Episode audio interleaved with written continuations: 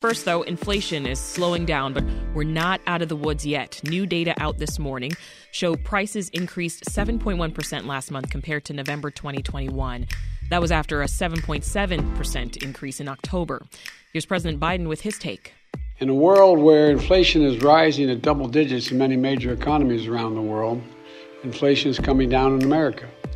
In fact, this new report is the fifth month in a row where annual inflation has fallen in the United States. Tomorrow, the Federal Reserve will announce its latest measures to keep inflation moving in the right direction. And joining us to discuss is David Wessel, director of the Hutchins Center on Fiscal and Monetary Policy at the Brookings Institution. Welcome back, David. Good to be with you. Your reaction to the uh, inflation report that was released this morning by the Bureau of Labor Statistics? Um, well, I was thrilled. It's uh, a great report if you're worried about the pace of inflation. Uh, for the second month in a row, the overall pace of inflation has come down, and it it's sort of a hint that inflation may have peaked and we're on the way down. It's a little early to declare victory, but uh, in the war against inflation, today's battle was a win for us and for the Fed. Well, break it down for us. What is the percentage increase? That's 7.1%. Tell us uh, about the economy overall. So, all right. So, over the last 12 months, prices have gone up by uh, over 7%, as you said.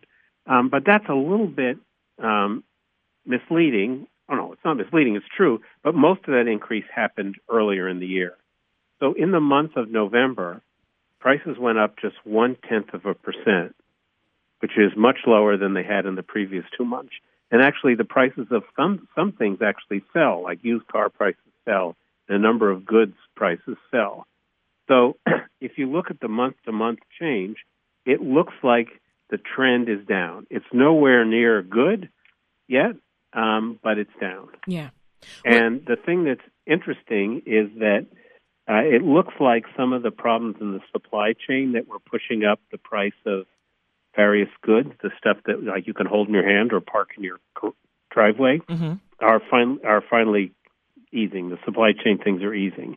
But there are other things that are still going up, food prices for one, and also the price of housing. Let's talk about those two things uh, prices and then supply chain issues. Where are we seeing the highest and lowest levels of price increases these days? Well, um, food prices, uh, it was it was a bad month for food prices. Uh, like the price of, um, I think it was eggs, is up uh, 2.3% in just one month, and that follows 10% the month before. Uh, the they you know the CPI, the Consumer Price Index, is incredibly detailed. So they have a line for fresh biscuits, rolls, and muffins, and that was up 2.2% just in one month. But energy prices have come down, and and also there's some things like I think this is a good example of the goods uh, supply chain thing. Believe it or not, the price of sewing machines has, is falling. Mm. And I suspect, although I don't know, that what happened is there was more demand for sewing machines during the pandemic. Suppliers couldn't meet them. The price went up, and now that's over. So that's that's the that's I think that's what's going on. Yeah. Now the price of services, which is largely but not entirely driven by wages, is still going up, and that's a big question about whether how long it's going to be before the Fed is satisfied that we've reached uh, price stability. Yeah. And to your earlier point, supply chain issues, they aren't quite as bad as they were six months or a year ago. Why not, David? Well, we had a pretty unusual economy with the COVID 19 situation where all of us were essentially told if we could to stay home, which meant don't go to the movies, don't go to restaurants, don't go to Disneyland. Uh, but and a lot of people responded by buying things for their homes whether it's couches or new computer monitors. I bought a new computer monitor because I was working at home, um, and but and that the the system had a hard time accommodating this increase in demand, and it was uh, it, it made worse by the fact that China closed a lot of factories, and we buy a lot of stuff from China. So even now, Apple is having trouble getting iPhones because some of the factories have closed because of COVID. But all that is beginning to change in any economy, first of all, there's a limit to the amount of stuff that people are going to buy. Mm-hmm. And now that if you've been to an airport lately, people are clearly traveling again. So that has reduced the demand for goods. And in some cases, you know, after a year or two, people begin to figure out we should make more stuff. And the Chinese are now beginning to relax some of their COVID uh, restrictions, which should be good for the factories. Yeah. So where what we have left though is that it looks like demand in the U.S. economy is still stronger than the capacity of the economy to meet it. And until that changes, we're going to have upward pressure on prices. And until that changes, the Federal Reserve is going to keep raising interest rates. So, as we mentioned, the Federal Reserve is actually meeting today and tomorrow to set interest rates. So, what kind of announcement can we expect when things wrap up? So, tomorrow afternoon, the Fed is almost certain to announce that they're raising interest rates another half a percentage point on top of the 3.75% in interest rate increases they've done since March. Uh, but what the Fed watchers are watching for is what does the Fed say about how high they think rates will have to go next year before they take a pause? Yeah. Um, before today's numbers, I think a lot of people thought that the Fed would project that interest rates would have to get above 5% next year before the Fed was satisfied. Mm-hmm. After today's numbers, which followed the good numbers for October, more people are saying maybe they won't have to go that high. And that's one reason why the stock and bond markets were so exuberant about today's inflation numbers. It suggests that maybe the Fed will think it's, or at least enough people at the Fed will think that the, the battle against inflation is going their way so they can ease off. Yeah. And, and when do you expect inflation to get back down to a more reasonable level, like, say, 2%? Well, I think there's two things in your question there. When do I expect it to get down to a reasonable level? And is 2% a reasonable level?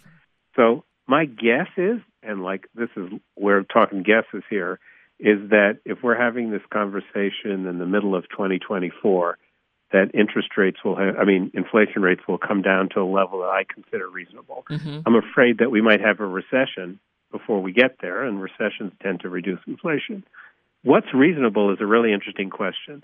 There's not really a lot of economic rationale for a 2% target. And the Fed has a 2% target, as do other central banks around the world. Mm-hmm. And they have to say we're sticking on it because if they say we're going to move the goalpost, people will begin to lose uh, confidence that they're going to actually keep up the battle of inflation.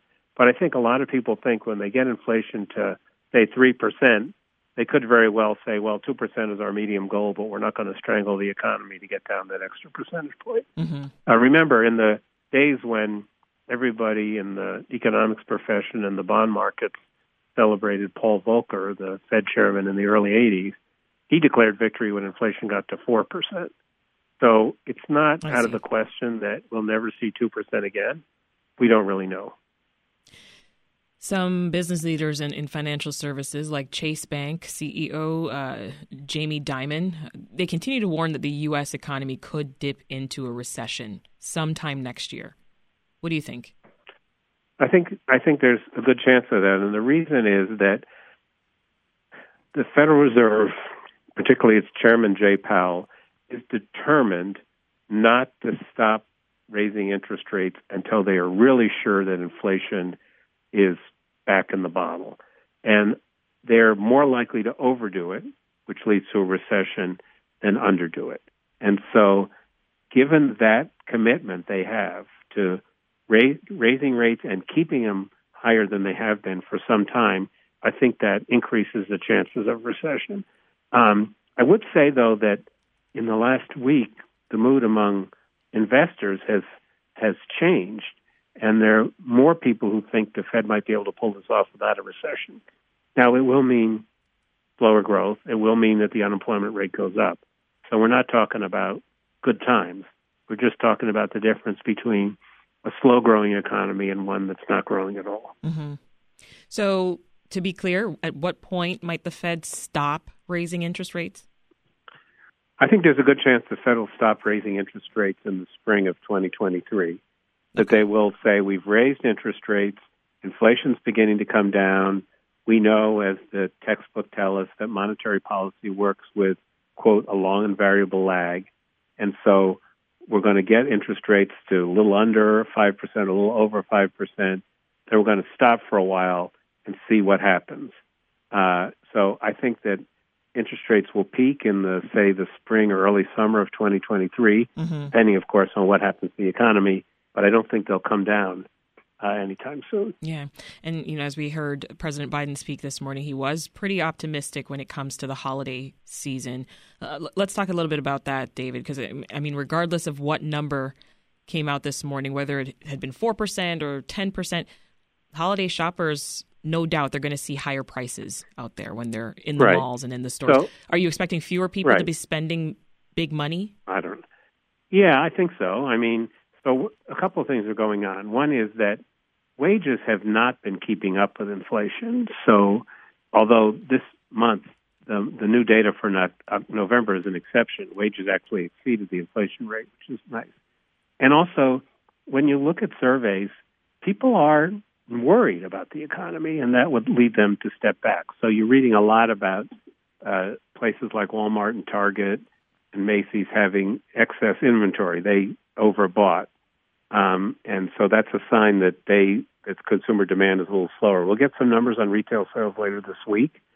Um, so my guess is, but it's a guess, is that this will be a muted holiday season. But there still are a lot of people working, and there are some people tend to be upper income people who still have a lot of money in their bank accounts. Mm-hmm. On the other hand, to the extent that you either own stock in the in your in your portfolio or you have a retirement plan that has a lot of stock in it, the fact that the market has been weak might make you feel a little poor, and that's a condition where people are reluctant to spend. Let's talk about gas prices briefly before I let you go, David. I mean, gas prices feel low. The national average is still well north of $3 a gallon right now. But can you give a, a general idea of where we are, maybe compared to, say, a year ago on that front? Sure. So, according to the Consumer Price Index, um, uh, gas prices uh, fell about 2% in November from October. And over the last year, they're still, let's see, uh, about 10% higher than they were last year. So they're still above last year, but the trend has been coming down. Of course, that depends a lot on what happens to world oil markets, and some of that depends on what happens to Russia's invasion of Ukraine and what happens to the strength of the Chinese economy, because when the Chinese economy is strong, oil prices tend to go up and stuff. But for now, it looks like the peak of gasoline prices is over, but these things can change a lot when conditions in the global oil markets change. And for the Federal Reserve, they have to watch this because it does have an effect on inflation, but there's nothing they can do about this. We'll leave it there. That is David Wessel of the Brookings Institution. David, thank you so much for the breakdown. Okay, you're welcome. Have a good holiday. You too.